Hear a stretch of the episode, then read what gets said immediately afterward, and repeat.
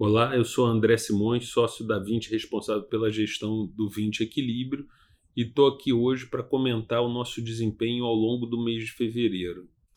Em fevereiro, aumentaram muito as preocupações com o efeito do coronavírus na atividade econômica mundial.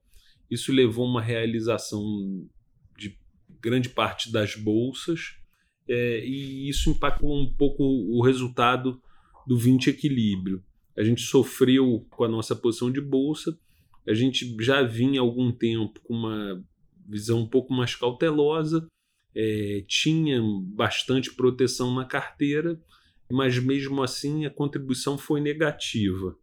É, o destaque no mês foi nossa posição comprada em dólar. A gente segue acreditando que o ambiente que a gente tem hoje é um ambiente é, negativo para o real.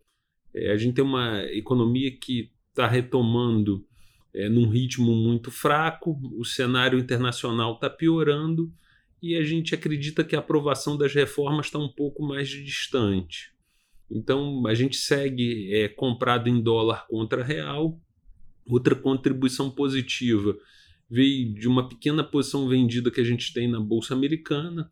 É, eu já havia comentado com vocês aqui nos meses anteriores, a gente montou essa posição é, no último trimestre do ano de 2019.